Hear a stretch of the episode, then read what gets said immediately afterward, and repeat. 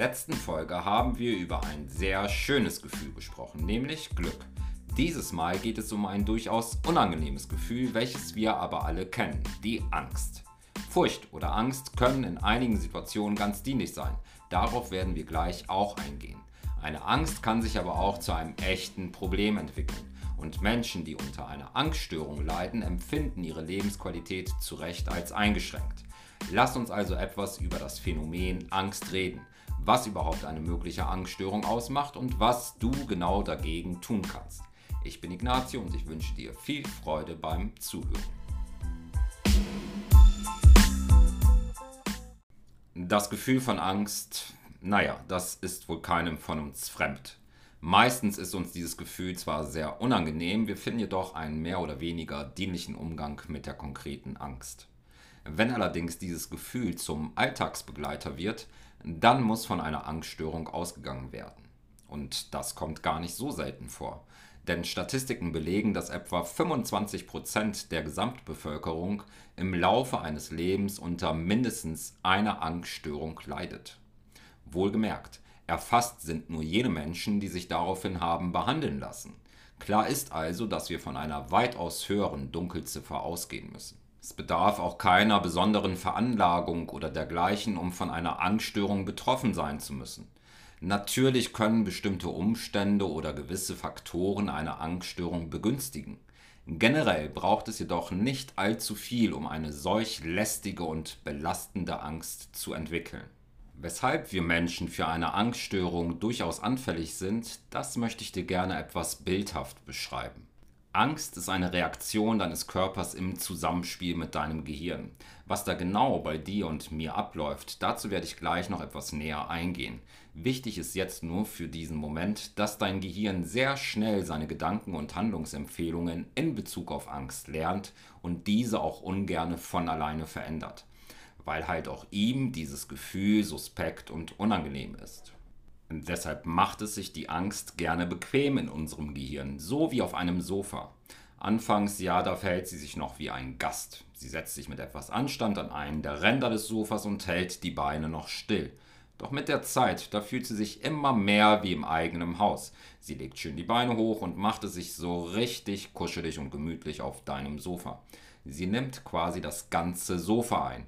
Da ist kaum noch für irgendetwas anderes Platz. Dieses Sofa scheint mehr und mehr ganz und gar von diesem Gast dominiert zu sein. Und wie das so ist mit den Gästen. In aller Regel freuen wir uns zunächst über ihren Besuch, doch auf Dauer, naja, da können sie uns schon etwas lästig werden und wir wünschen uns wieder etwas mehr Privatheit für uns selbst. Bei einer möglichen Angststörung könnten bzw. müssten wir noch einen drauflegen. Hinzu kommt nämlich das Gefühl, dass dieser Gast auch überhaupt gar nicht mehr loszuwerden ist. Die Angst ist so präsent, sie ist so stark, kaum vorstellbar, dass ein angstfreies Leben überhaupt noch möglich ist. Sofa und Gast scheinen eine Einheit zu bilden. Doch was tun, wenn der Gast einfach nicht mehr gehen will? Lass uns erst einmal etwas genauer festhalten, was wir überhaupt unter Angst verstehen. Das Wort Angst stammt vom griechischen Verb akrein und dem lateinischen angere ab. Beides heißt übersetzt würgen oder die Kehle zuschnüren. Über die Psychoanalyse und Existenzphilosophie hat sich das deutsche Wort international eingebürgert, etwa auch im Englischen. Während Furcht klar auf eine äußere Gefahr hin ausgerichtet ist, gilt Angst als unbestimmt. Angst ist zunächst eine völlig menschliche und durchaus gesunde Reaktion. In riskanten oder als riskant empfundenen Situationen schütten die Nebennieren die Hormone Adrenalin und Noradrenalin aus. Das Herz schlägt dann schneller und das Blut bindet mehr Sauerstoff. Der Körper ist damit besser in der Lage, sich zu verteidigen oder halt zu fliehen. Nicht umsonst gibt es ja das Sprichwort, wonach Angst Flügel verleiht. Und das ist auch gut so, weil wir uns nicht einer Gefahr unnötig aussetzen sollten. Wenn eine solche Gefahr droht, dann ist es halt richtig und notwendig, dass uns unser Körper ein entsprechendes Signal sendet und wir Angst spüren. Alles andere könnte sich zu einem persönlichen Drama entwickeln. Stell dir einfach vor, du würdest dich nachts an einem dunklen Ort in einer engen, wenig beleuchteten und ansonsten menschenleeren Straße befinden. Du gleichzeitig aber seit einem Moment wahrnehmen würdest, dass dich eine Person verfolgt. Wenn du jetzt völlig kalt bleibst, dich deine Wahrnehmung nicht weiter juckt und kein Impuls in dir auftritt, welches dich vor einer möglichen Gefahr warnt, könnte diese ganze Situation für dich sehr unglücklich ausgehen. Diese, sagen wir mal, natürliche Angst beschreibt die Psychologie als Zustandsangst. Generell unterscheidet die Psychologie in zwei Angstkategorien. Angst als Zustand und Angst als Eigenschaft. Während die Zustandsangst eine vorübergehende Infolge einer realen Gefahr ist, führt die Eigenschaft Angst dazu, dass Situationen auch ohne akute Bedrohung als gefährlich eingeschätzt werden. Angst ist also wegen ihrer Warnfunktion oft lebensrettend. Sie kann aber auch Menschen belasten und sogar psychisch ruinieren.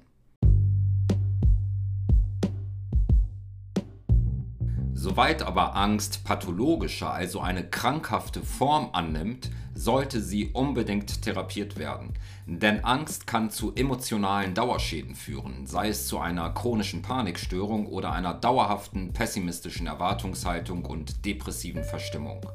Angstgeplagte leiden und sie ziehen sich immer weiter zurück. Sie sind ganz und gar in ihrer Angst wie gefangen. Auf ihrem Sofa scheint kein Platz mehr für andere Dinge zu sein und Ihr Dauergast wird von alleine auch nicht mehr gehen. Welche Angststörungen solltest du also dringend behandeln lassen? Grundsätzlich muss ich aus meiner Praxis berichten, es gibt im Prinzip nichts, wovor ein Mensch nicht eine Angst entwickeln könnte. Mich haben bis heute Menschen mit allen möglichen Ängsten besucht. Da gab es beispielsweise eine 27-jährige Klientin, der die Schweißperlen kamen und die Luft ausging, wenn sie aufgeschnittene Tomaten sah. Es betraf allerdings nur frische, aufgeschnittene Tomaten. Oder der junge Familienvater, den panische Angst bei gemeinsamen Essenssituationen überkam. Das Beieinandersitzen am Essenstisch mit anderen Menschen, das löste bei ihm nicht nur Unbehagen aus, er musste sich vor und nach einem solchen Ereignis regelmäßig mehrmals übergeben. Solche Ängste nennt man eine spezifische Phobie. Die Angst richtet sich dann auf einzelne Objekte oder Situationen, die in aller Regel jedoch ungefährlich oder harmlos sind. Dazu gehört beispielsweise auch die Furcht vor Insekten, der Klassiker Spinnenangst, die weit verbreitete Flug- oder Höhenphobie sowie die Blut- und Verletzungsphobie, zum Beispiel Angst vor Spritzen. Schon der Gedanke an die entsprechenden Situationen oder Objekte verursacht bei diesen Menschen Angst. Diese kann von einem leichten Unbehagen bis zur panischen Angst reichen. Dass wiederum andere Menschen die gleiche Situation so rein gar nichts ausmacht, lindert die Furcht der Betroffenen keineswegs. Im Gegenteil, denn oft wissen die Betroffenen, dass sie übertrieben reagieren, wofür sie sich dann zusätzlich schämen und keinem von ihrer Angst berichten. Wenn sich ein Mensch in einer Situation kritisch beobachtet fühlt und wenn sich dieser Mensch rein gar nicht unter anderen Personen wohlfühlt, dann sprechen wir von einer sozialen Angst. Die soziale Angst oder soziale Phobie ist sozusagen eine extreme Form der Schüchternheit. Im Mittelpunkt stehen, eine Rede vor anderen Personen halten, mit einem Vorgesetzten verhandeln oder gar eine Prüfung bestehen.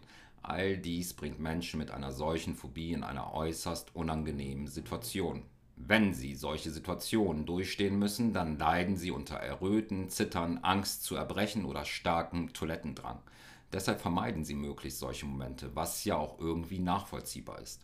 Rund 7% der Bevölkerung sind von einer solchen sozialen Phobie betroffen. Die soziale Angst beginnt meist schleichend bereits in der Kindheit oder in der Jugend. Am schlimmsten sind Personen zwischen dem 20. und dem 35. Lebensjahr betroffen. Eine sehr lästige Geschichte ist die generalisierte Angststörung. Sie kann als Folge einer unbehandelten spezifischen Phobie auftreten oder aber auch als vollkommen eigenständige Angststörung vorliegen.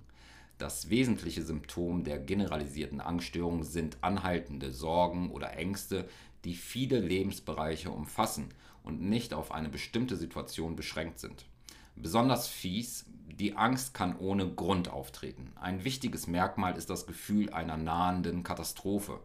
Oder aber sie machen sich häufig Sorgen über reale Bedrohungen, wie zum Beispiel Unfälle oder Erkrankungen, die Freunden oder Familienangehörigen womöglich zustößen könnten wobei deren Angst in unrealistischer Weise übersteigert ist. Betroffene sind innerlich unruhig, angespannt, nervös und haben häufig Schlafstörungen.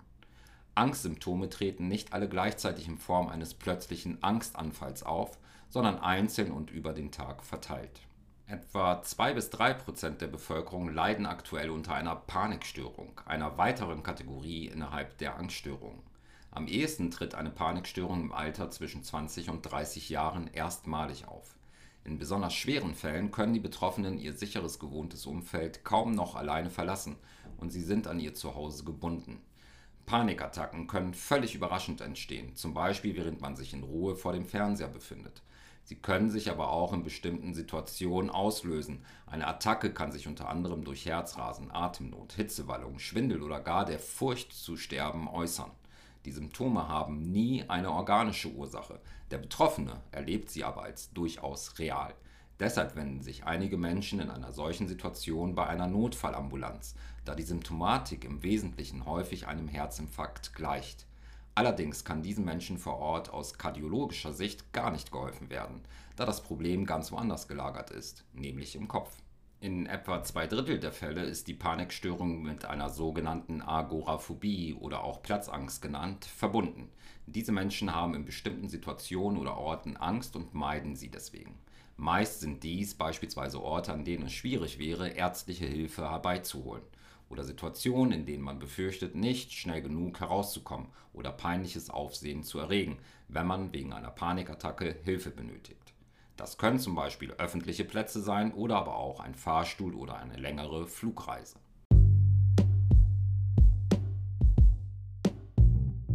Eine unbehandelte Angststörung kann sich immer mehr verselbstständigen. Es kommt zur Angst vor der Angst, einer sogenannten Erwartungsangst.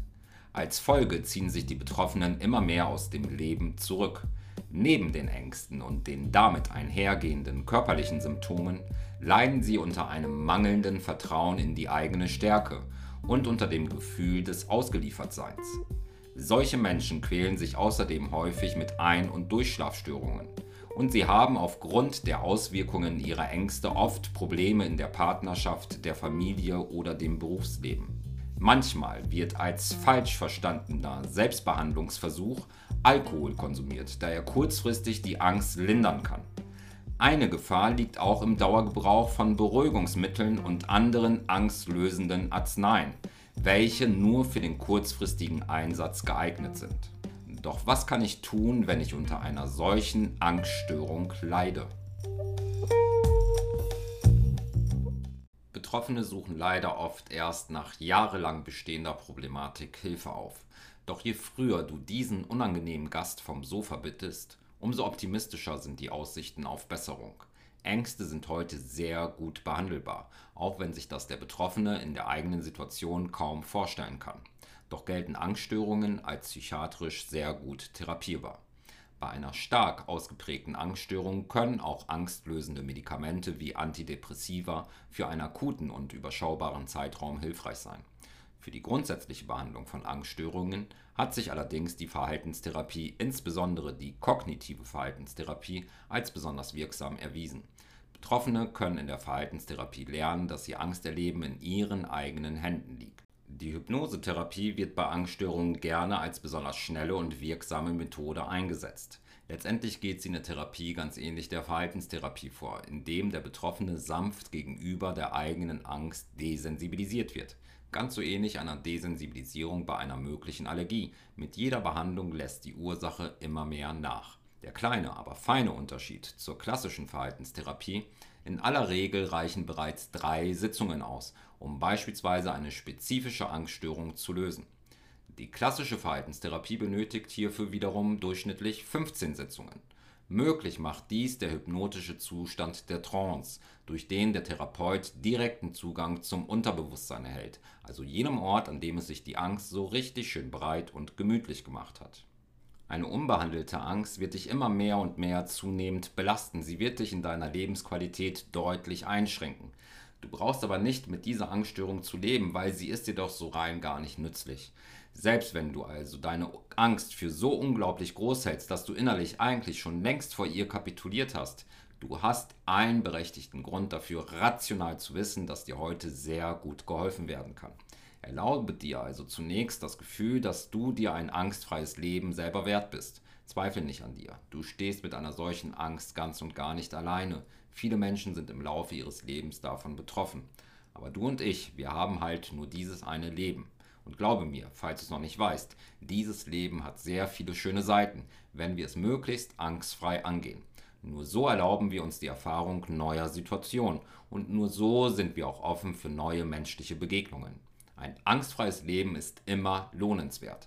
Falls du also gerade einen ungebetenen Gast auf deinem Sofa hast, Zeit wird es, ihn Richtung Tür zu verweisen. Dies ist dein Sofa. Du alleine bestimmst, wer darauf Platz nehmen darf.